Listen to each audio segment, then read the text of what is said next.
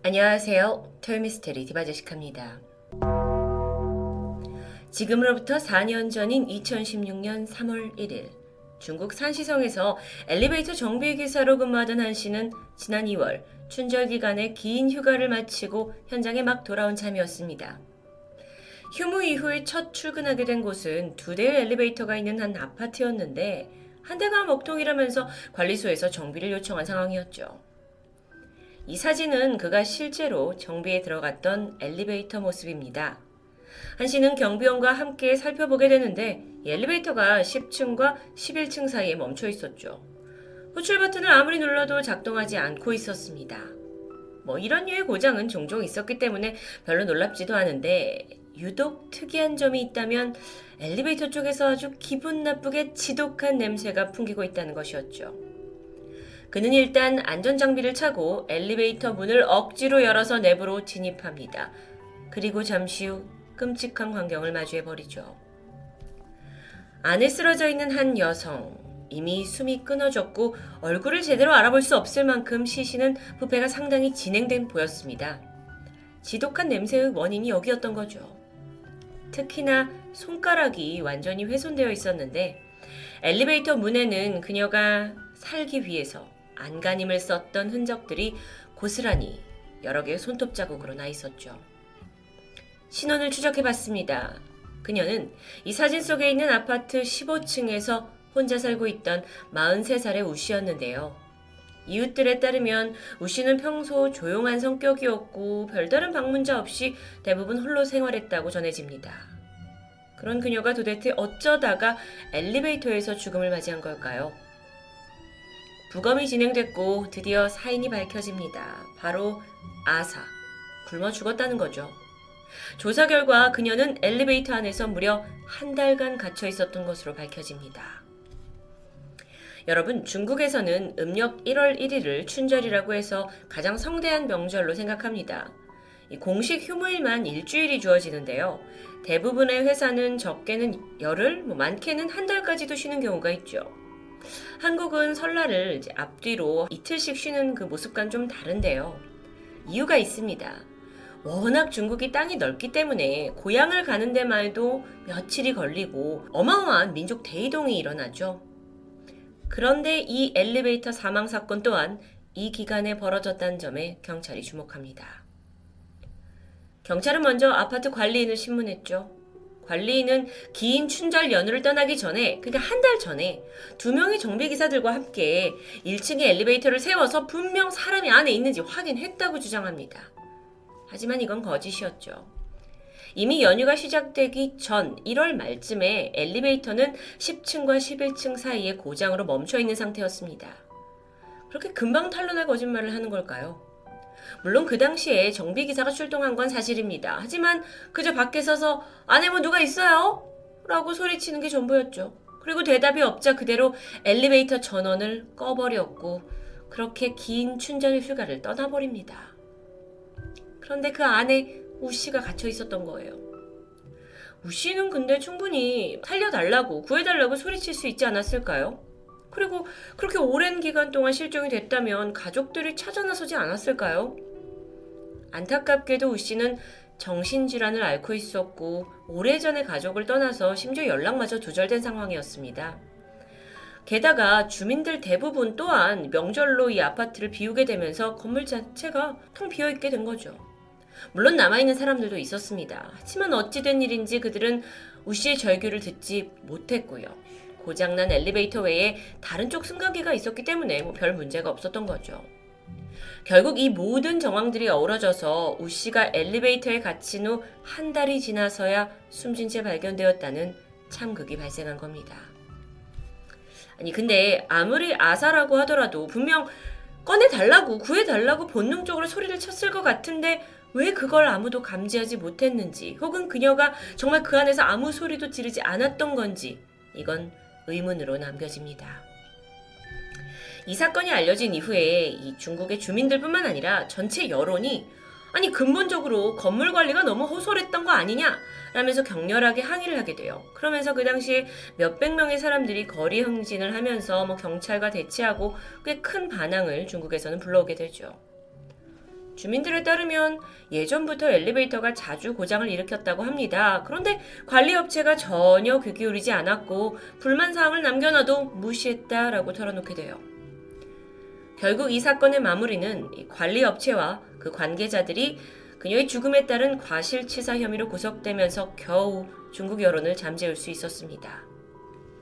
그런데 사실 중국에서 발생하는 이런 좀 황당하고 허무한 사건은 종종 있어 왔는데요. 이걸 통해서 그 사회가 가지고 있는 심각한 문제들을 엿볼 수 있기도 했죠. 조금 더 알아볼까요? 지금으로부터 6년 전인 2015년 7월 26일이었습니다.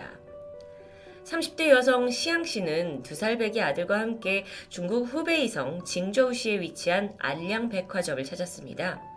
여기는 2012년에 문을 연 곳인데 이 지역에서 가장 규모가 큰 쇼핑센터 중 하나죠. 오전 10시 10분 한참 쇼핑을 즐기면서 시간을 보내던 그녀가 6층에서 7층으로 올라가기 위해 아들과 함께 에스컬레이터에 발을 디디게 됩니다. 작동을 잘하던 에스컬레이터가 거의 7층의 상부에 다다랐고 아들과 함께 발을 내딛는 순간 예기치 못한 사고가 발생했습니다. 엘리베이터 판이 갑자기 아래로 푹 꺼진 거예요. 정말 아무도 예상하지 못했던 위급 상황이죠. 시왕 씨와 아들도 중심을 잃고 휘청거렸지만 엄마의 그 본능적인 모성애로 먼저 아이를 앞으로 밀쳐내서 구해냅니다. 하지만 자신은 움푹 파인 구멍 아래로 힘없이 빠지고 말았죠. 더 끔찍했던 건 그 순간에도 엘리베이터는 계속 작동 중이었다는 겁니다. 마침 옆에 있던 직원이 그녀의 손을 잡긴 했지만 엄마는 기계 안으로 빨려 들어가고 말았습니다. 이 모든 게 불과 9초 안에 벌어진 일이었죠. 긴급하게 구조대원들이 출동을 했고 이후 5시간에 걸쳐 에스컬레이터를 해체한 후 그녀를 드디어 꺼낼 수 있었는데요. 안타깝게도 이미 숨을 거둔 상태였죠. 이 사건은 사실 국내에도 알려지면서 많은 분들이 알고 계시리라 생각됩니다. 사고의 근본적인 원인은 안전관리 소홀이었습니다. 이 에스컬레이터의 상부는 총 3개의 덮개가 있었는데 3개의 그 접합 부분이 느슨해진 상태였던 겁니다. 근데 마침 피해자가 끝부분을 밟자마자 덮개가 뒤집히면서 죽음을 피하지 못했던 건데요. 심지어 추후 조사를 해보니 에스컬레이터 제조사에서는 불량 부품을 사용한 정황이 드러나죠. 그런데 이 사건에는 사람들을 더 분노하게 하는 또 다른 뒷이야기가 있습니다. 사고가 발생하기 딱 5분 전인 10시 5분에 이미 한 직원이 에스컬레이터까지 가서 발을 디뎠다가 발판 덮개가 이렇게 뒤틀리는 걸 봤어요. 그리고 동료를 불러서 내가 이거 에스컬레이터에 빠질 뻔했다라는 자초지종을 얘기했죠. 그러니까 이 사고는 전조 현상이 있었다는 건데요. 이후 백화점 쪽에서는 에스컬레이터 이용을 바로 저지하지 않았던 것이 밝혀집니다. 엄청나게 심각한 문제인데도 불구하고요. 이 사건은 뭐 중국을 발칵 뒤집었죠. 이후부터 사람들이 에스컬레이터뿐만 아니라 엘리베이터까지 불신과 불안이 가득해졌고요. 어떤 사람들은 이제 이걸 타고 내릴 때마다 미리 발판을 두드려보는 이런 웃지 못할 해프닝도 있었습니다. 한편 지난 2020년 중국 산시성에서 또 한 번의 승강기 사고가 있었는데요. 이번엔 별장 내부에 설치된 엘리베이터에서 83세의 고령의 어머니와 65세의 딸이 4일간 갇혀 있다가 겨우 구조된 사건이었습니다. 모녀는 구조되기 직전까지 서로의 소변을 받아 마시면서 힘들게 삶을 여명할 수밖에 없었죠. 그 상황에 아, 공교롭게도 모두 휴대폰을 소지하지 않은 상황이었어요. 내가 가족들은 다 여행을 떠나면서 별장엔 모녀만 남아 있었고요. 고장으로 인해 갇혀있던 상황 속에서 물을 어떻게 마시냐라는 것도 문제지만 점점 산소가 부족해지면서 호흡곤란이 왔고요. 그럴 때마다 두 사람은 돌아가면서 문틈에다 얼굴을 갖다 대고 겨우 공기를 들이마셨다고 해요. 처참하죠. 이 사고 역시 평소에 꾸준한 안전점검과 관리가 있었다면 충분히 예방할 수 있었을 사고였습니다.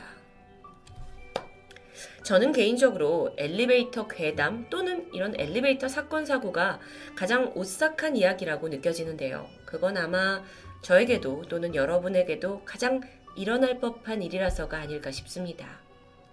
무엇보다도 엘리베이터 사고에 있어서만큼은 이건 단순한 미스테리를 넘어서 인간의 실수가 낳은 허점이라고 이렇게 이해할 수밖에 없을 텐데요. 그렇다면 한국은요? 실제로 한국에서는 지난 2015년부터 2020년까지 24명이 승강기 사고로 사망했다고 집계됩니다. 물론 사고 원인의 79%는 이용자의 과실이었죠. 하지만 나머지 21%는 보수, 관리 이런 걸 부실했고 불량 부품으로 인한 사고가 있었다는 게 밝혀집니다. 특히나 에스컬레이터 같은 경우는 역주행하는 사고가 빈번했는데요. 조사 결과 대부분 부품이 불량인 경우가 많았죠. 고층 건물이 즐비하는 도시에서 단 하루라도 엘리베이터가 없는 삶을 상상할 수 있을까요? 그만큼 우리 삶에서 너무도 자연스러운 필수적인 기계가 자칫하면 우리를 비극에 몰아넣을 수 있다는 건 귀신보다 더 무서운 공포입니다. 토요미스테리 디바제시카였습니다.